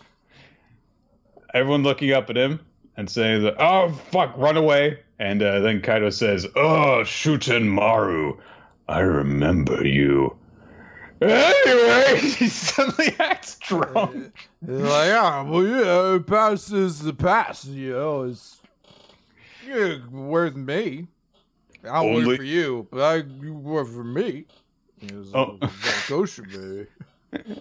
He's just saying all this stuff while Shuten Maru's running the fuck away. I like to think he's just like casually floating behind him. He's just like, bye. I like your shirt. You, where'd you get that? I mean, I've been like, I see a couple stores, or, you know, malls, but you know, it's and throws up a fireball. yeah, it just vomits on the house. Ah! He's like, just you know, what I'm saying like, have you seen like at World's End? Like, it's not as good as Shaun of the Dead, you know, but it's still pretty good. Some good moments in it. It's solid, you know, like it improves like on a technical scale. It's, I don't know if it's as funny as it, which is kind of what I wanted. Where'd you go, bro? oh, he's gone, man. I fucking I talked about movies again, didn't I? uh, I do like that. It doesn't matter that he can turn into a massive, scary dragon. Oda will still make a villain have comedic moments. Um, so Jack, of course, is like, Kaido, are you drunk? No, I'm not drunk. It's like all I've been. Hold on, is Smirnoff booze? Because I've been eating trucks of Smirnoff. You've been eating it. Well, yeah, I know. It doesn't taste good enough to drink it. Oh man, you gotta pair it up with something though. So I ate a fry truck too. I ate like a bunch of fries and some Smirnoff, and yeah, I'm here. Oh gosh. So Luffy is racing towards Kaido. Law catches up with him because he can teleport apparently. And uh o- Okiku and uh, Kinemon are apparently chasing after them as well because they're like the only ones who can actually show themselves in public, I guess. Uh Basil uh runs up to Kaido and sh- says, "Hey, Luffy and, and Law are over at the ruins of Oden Castle." And Jack's like, is that true? And Kaido's like, oh, just starts wandering off. And Hawkins says, uh, no, I lied so that he would direct his anger over there. Uh, Oh, I mean, maybe. Castle, You know, I haven't watched the Seven Samurai in forever. It's pretty good if I remember it. is is Castle still on? Nathan Fillion's doing a new show, but he could do two He shows. can do- he's so talented and versatile. You know who else is really good? David Boreanaz. Like people think of him as Bones, but to me, he's always Angel. he blows up the castle. And he's like, I think he's like a marine or something now. I'm not as into that, but you know, old ladies gotta have something to jerk off to too. So. do ladies jerk off? oh, Moa. Do ladies not pee out of their vagina? I don't. I got conflicting reports on that. How many holes are down there? It's like just like Swiss cheese. I don't. Everyone's like Kaido. Uh, he's so terrifying. No one wants to correct him. He's got such outdated views of women. I'm just saying I shouldn't be able to do anything. I'm just saying if I'm going in to get my car fixed, you know, I want a guy doing it. I don't want to do it. I'm sure a woman could learn how to do it just as good as a guy, but you know, you don't want her to be under the hood and then suddenly it's her time of the month and oops. not like I'm not sexist. Is you know like it's the same thing. Like if you go in a bakery and a guy's there, you're like, Ugh. you know, the dough might make him horny and then he'll want to stick his dick in it. I've been there. I've been there. Yeah, we all had those moments. That everyone's What? like, It's "Oh yeah, totally, Kaido." come on, have you ever been in a bakery? You know, you it's like I bake my own bread sometimes. It's you know, it's a fun hobby, know, but sometimes the dough just gives you the fuck me eyes, and then it's like, oh, okay. And then you put your uh, next thing I know, yeah, you know, I fucked a, I fucked a loaf of bread. You know, it's just it's one of those things. You're in the bakery, you know, he said, she said, and then you fucked a loaf of pumpernickel. It's just, it's not wrong. It's kind of good. Am I right, guys? Again, everyone's like, yeah, Kaido, man, you got it. oh yeah, oh yeah. I the pumpernickel, right?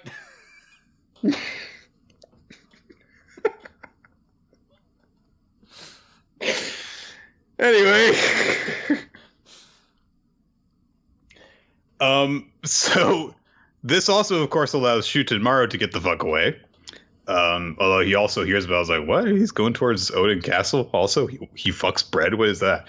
um, and Kaido just fucking launches a breath weapon at the castle and blows it the hell up, just like without hesitation or mercy. It's exploded now, um, and uh, Luffy is really pissed off by this because uh, he thinks that his crew are, you know, near there and uh, will have gotten killed by it.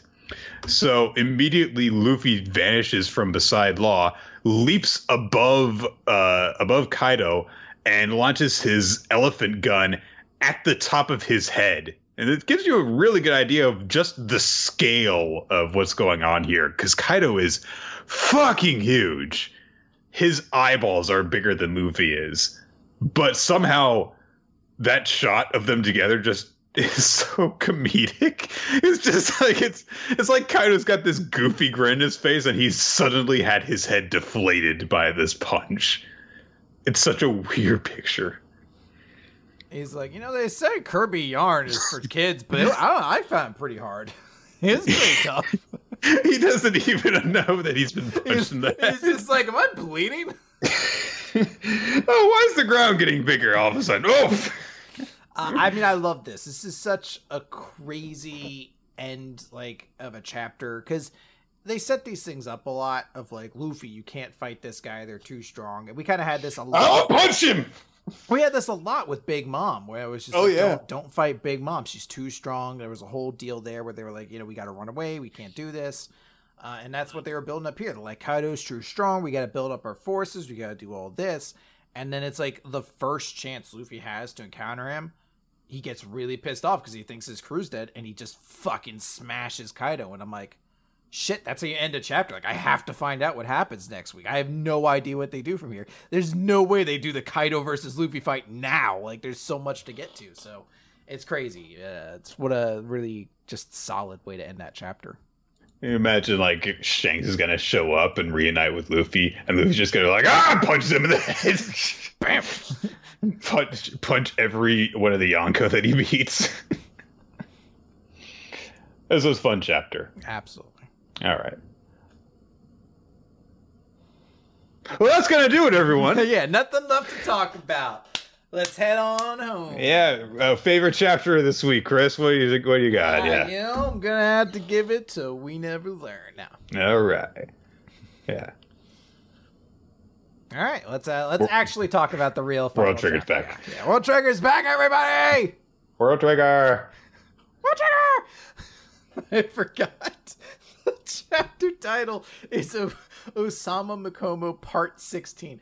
I fucking love World Trigger because it came back and did not change a fucking thing. Like the artistry is a little bit better, but it's not like we're back in the magazine, guys. Let's go for our big debut. I know last time we stopped, we were like about to start something, but You remember? You remember what World Trigger fights were like? Yeah, they were so cool. It was like, okay, time for a bunch of talking and analysis. Like- All right, that happened a lot in World Trigger. like it's just like we're back in the magazine. Do we want to do anything even remotely exciting? They're like, no, let's talk and strategize for an upcoming matchup for the entire chapter. Boom. Honestly, though, real talk.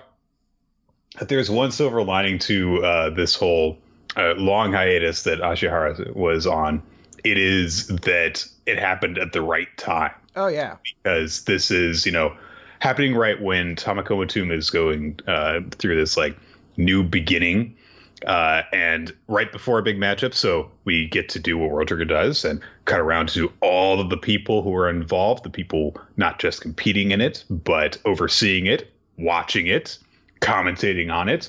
And you get reintroduced to like 30 characters in this one chapter uh, as you get back into it. And it really gets you ready. It's like, oh, right, okay, this is where who everyone is. And now I'm ready for the chaos that will ensue next chapter. So good stuff. Uh, to begin with, so it's time for Tamakoma 2 to have their next Rank Wars battle. The first one the Hyuse will be participating in. And Shiro is like, Are you nervous? And Hyuse is like, What? Who are you who do you think you're talking to? We're gonna fucking win. I love that, you know, then like Yuma's like, Yeah, we're ready to go win. And Yotaro just says, And I'll be watching from here. Thanks, Yotaro. You get to know you'll be contributing.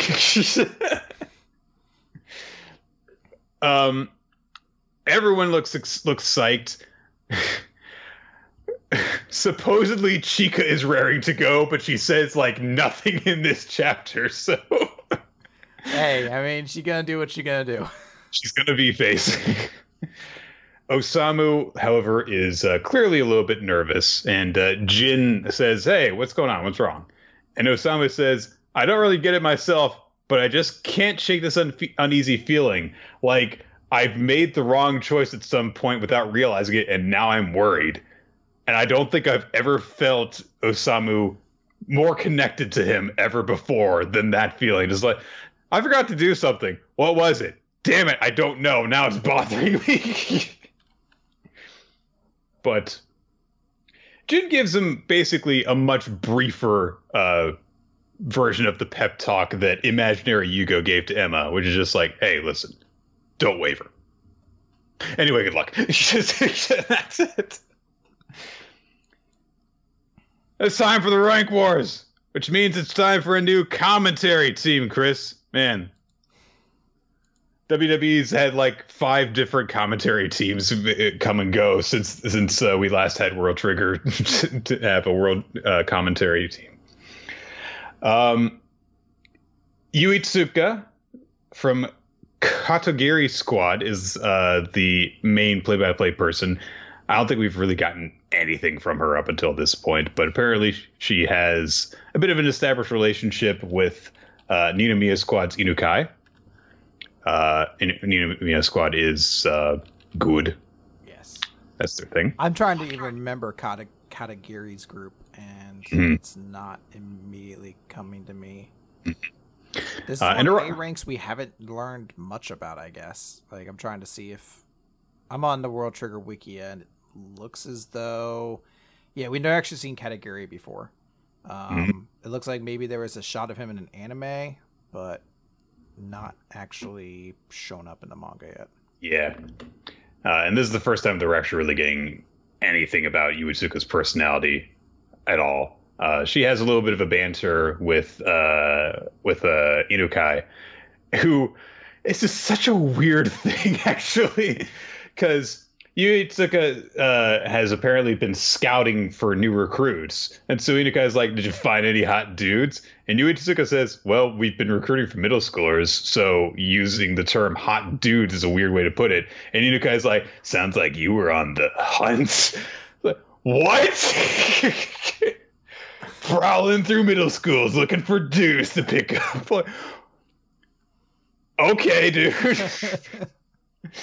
Hey, everyone hates Ninomiya Squad. Except me. I love him. Go Ninomiya. uh, also, Arashiyama's there. Hi, Arashiyama. It's been forever, almost literally.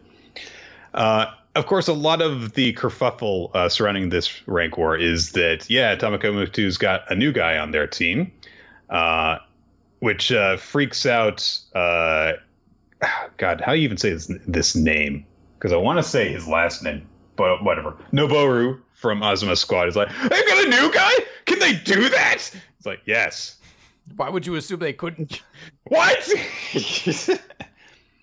um, I do also like that their operator says, like, well, it's nothing we wouldn't try if we wanted to. we can do that.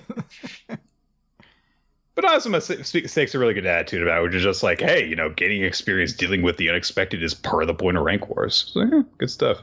I also like the old Azuma always fucking with the sage advice. Yeah, I, I also like the that and Kageura is surprised by the news, but instead of being like they could do that, he's he's just like they got a new guy. What the fuck? Someone explain how this works. Well, they've got a new fighter. Explain better. um. Uh. And fucking Yuzuru is just like the most Hitsugaya I've ever seen, in which it's just like even up against an army, we will win. um, and then there is uh, Suzunari's squad there. Kuruma uh, says like, "Huh, they've got a new member. Okay." Uh, and then their operator uh, Yuka says, "Well, you never faced this opponent, Ko, so are you going to be okay?" And Murakami's like, "Huh, I, don't know. I won't know until I fight him." And then Taichi's like, I've got a dumb hat. I've still got a dumb hat. Look at me and my dumb hat. Uh, I still, I so wish Annalise was here. Forgot how much you hated his hat. his stupid hat. it's fucking 80 degrees in here, Taichi. You don't need a fucking hat. it's my personality. Without this, I'm nothing. Look at my hat. It's like uh, fucking Starburns from from uh, Community, and he hated being associated with his with his Starburns because he was like, "I am a real person. I have a personality." So he started wearing a top hat in order to distract from his Starburns, and then that didn't work. So he started coming to class with an iguana on his shoulder. He's like, "Stop paying attention to my Starburns. Acknowledge who I am as a person." it was just by adding more accessories. And then he killed himself because his the meth lab in his truck exploded, but he didn't really die. Good times. Community is a weird show. So, um, it's revealed that uh, Suzunari has picked the map, which is Cityscape D, and basically the entire rest of the chapter is everyone explaining like this is how this cityscape will affect our strategy. I fucking love World Trigger. it came back and spent like seven of its return pages being like, "Here's how a building works." do you think that like you know in the months where you know uh in the months where ashihara sensei was injured uh recovering sitting in his bed occasionally you know it's like i i can't just ignore my manga. I've got to look back and i want it to be the best it can be when i come back. And he looks at you know the the name for the next chapter and he's like perfect. Every 30 days, like he comes back to it, he's like, Is there any way I could prove this? No, this is beautiful and puts it away. Should I have them talk about the building more? No. No. It's, but not one iota less. I just love the notion that every so often he's like the Leonardo da Vinci who looks at it, he's like, no, this is perfect. And then he folds up his manuscript again and he goes back to laying down in bed. like he goes he's like oh i can't um i might i can't just sit here and do nothing. I know i know that the doctor tells me that i need to just n- ignore my manga. It's it's bad for my health but i need to look at it. And then he's like picks it up and, ah perfect and puts it away and goes to bed and has the most restful sleep of anyone in the world. He's like ah yes all their commentary is very on point the the fans will love it. like like lullaby lullaby music plays from a music box automatically as he goes to bed. It's just the most peaceful, wonderful sleep anyone has ever had in existence because he's so happy with how the chapter is going to be when he comes back. Oh, I love it. so, there's tall buildings in Cityscape D, okay?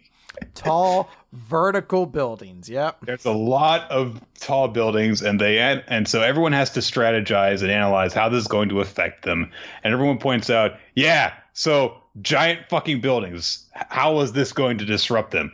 You know, Azuma is a sniper, and he shot and he shot Osamu through a wall in, in the previous fight. Suzunari's got a sniper of their own. So, are they choosing an anti? Why are they choosing an anti-sniper map? Why did they do this? What the hell do they have in mind?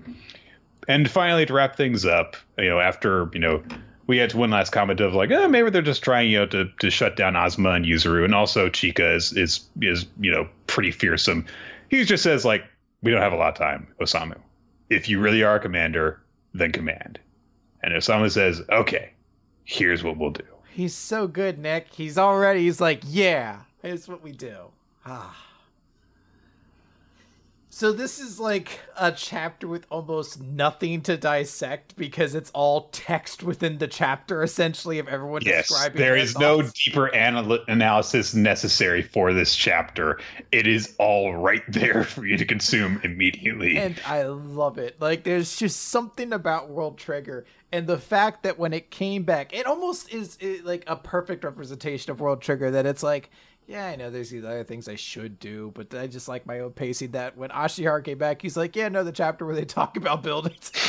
it's the one we're going with. and at some point, like his editor was like, "Are you sure?" And he's just he drew one of the female characters with a slightly larger bust, and he's like, "Okay." you think that like because it, the editor looked over stuff was like all right Ash- ashihara sensei we want you to make a big impact. So oh you didn't throw away the building thing. Yeah i put in a, a female commentator. She's got big boobs. Okay you're good. They're like, "Nailed it." print it. Welcome back. you haven't lost your touch at all this will be your finest chapter yet And I want to stress, I legitimately 100% love this chapter for that reason. Not ironically love it. I fucking love that that's what Ashihara came back with, was something that was so intrinsically World Trigger.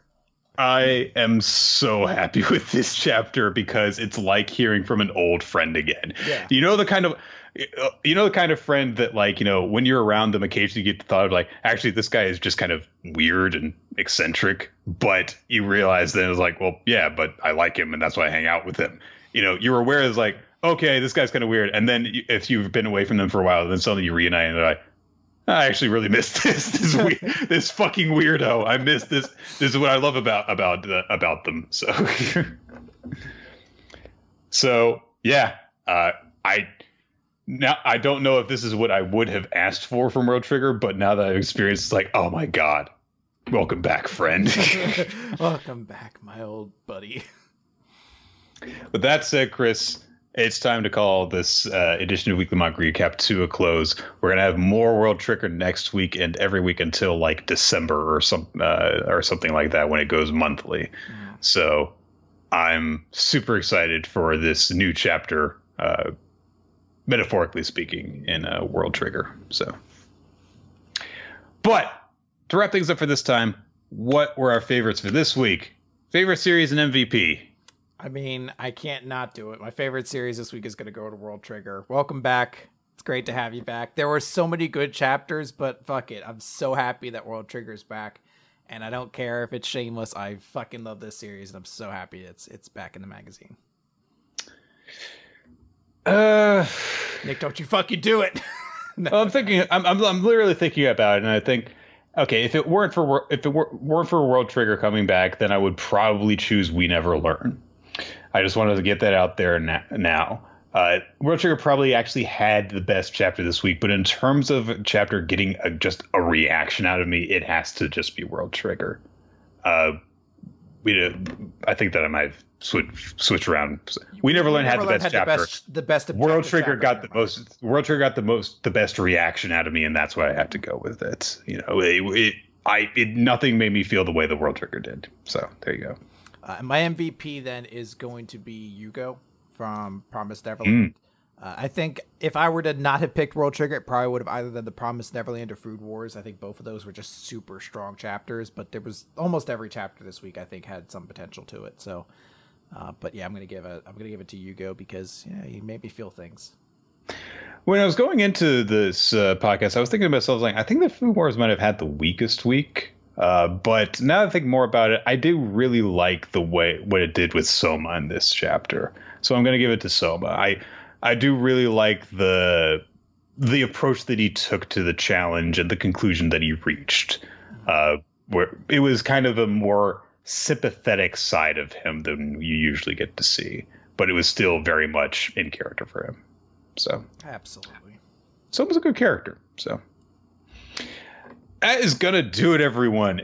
Uh, this has been Weekly Manga Recap, which we record Uh, Thursdays generally around 7:30 Eastern time. Uh, you can check us out on twitch.tv slash RoloT and uh, smashcast.tv slash RoloT for the live stream. But sometimes we do need to change things up, especially if there are technical difficulties like there were tonight. Uh, fortunately, we got those fixed. Yeah, you can follow us on at WMR Podcast, at RoloT, and at Nick F Time for updates for that kind of thing. Also, be sure to check out our past episodes on weeklymanga.recap.podbean.com as well as on our YouTube channel and on iTunes. And be sure to leave a comment and rating and subscribe and all that good stuff so that we can become kings of the hobby section and defeat our eternal rivals, the woodworkers. Which, come on.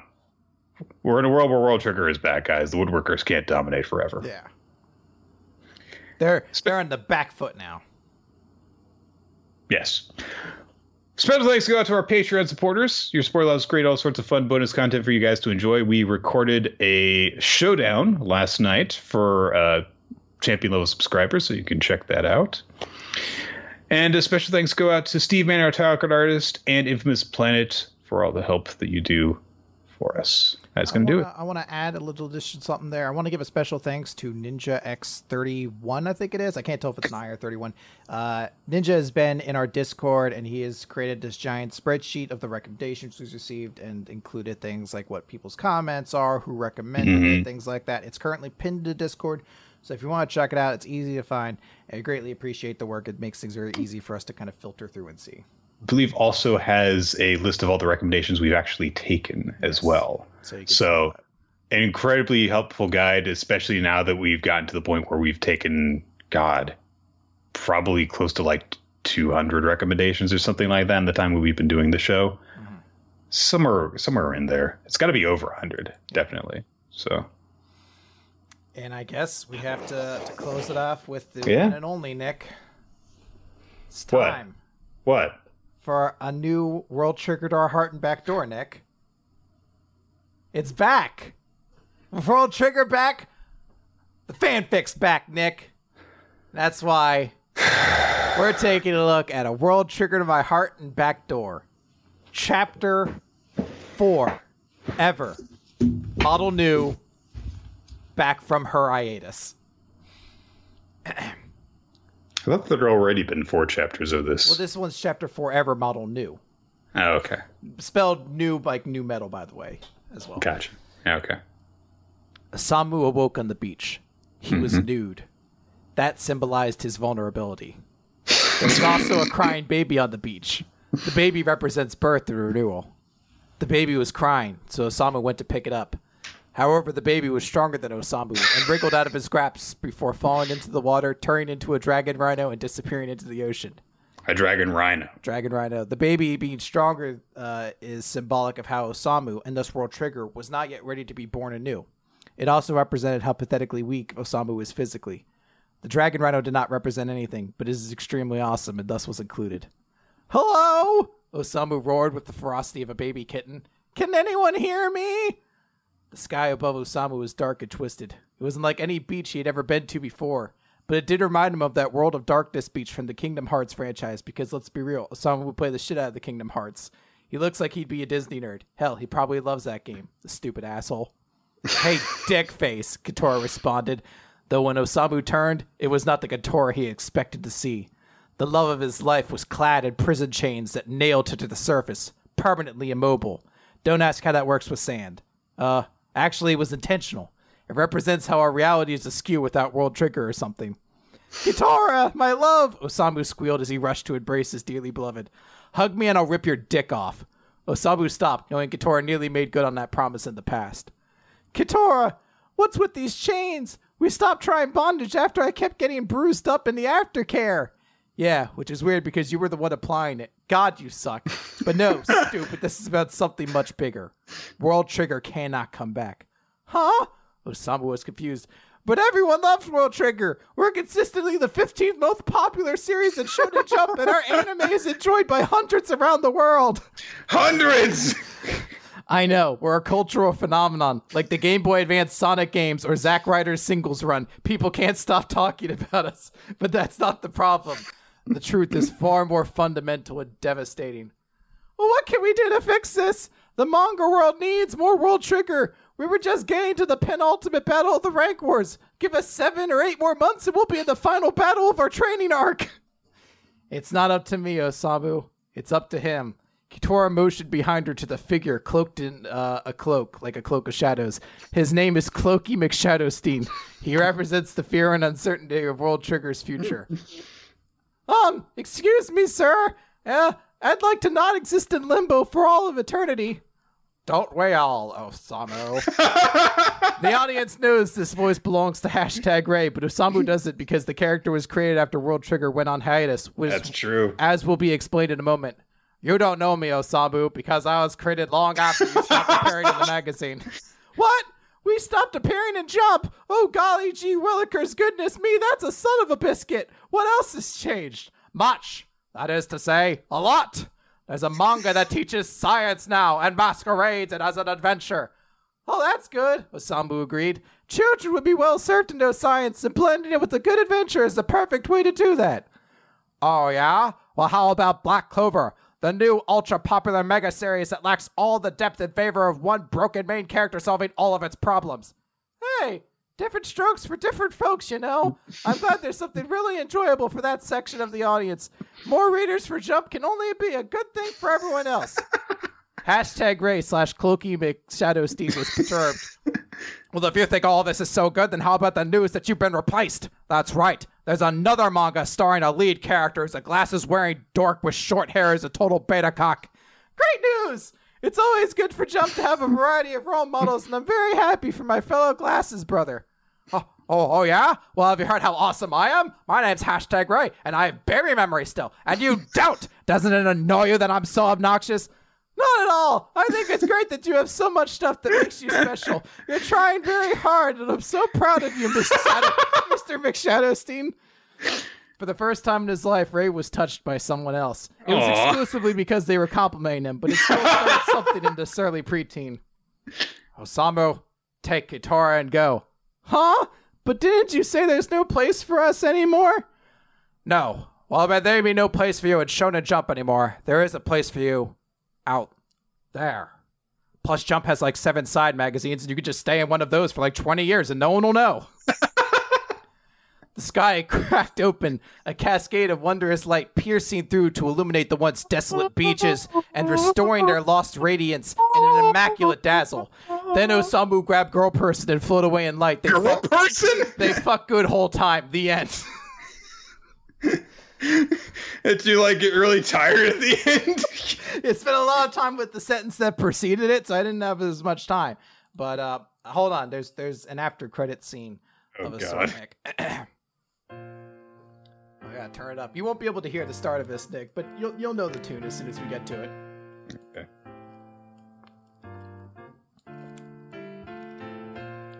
It's got a long build up.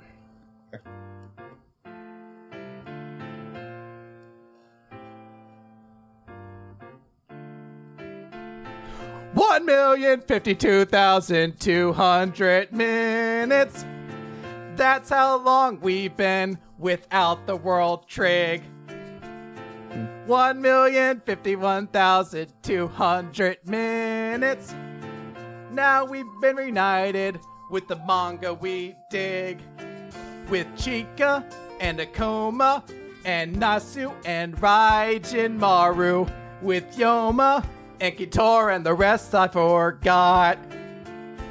One million fifty-one thousand two hundred minutes. Fuck. How accurate is this Fuck if it's calculation? monthly. I ain't gonna bitch, cause well it triggers back. World triggers back. World triggers back. Suck it, Black Clover. Cause World Triggers back. World Triggers back. One million fifty-two thousand two hundred minutes. One million fifty-one thousand more rank war chapters to go. One million fifty-one thousand two hundred minutes. How Much do you bet the first chapter back will just be talking. We're back to chapters of planning and slicing off limbs. Arguing about which boy's cuter and eventually the apocalypse, I assume. Story never ends. Let's celebrate the return of World Trigger cause everything else sucks. Cause World Trigger's back. World Trigger's back. World Trigger's back. Suck it, Black Clover. Cause World Trigger's back.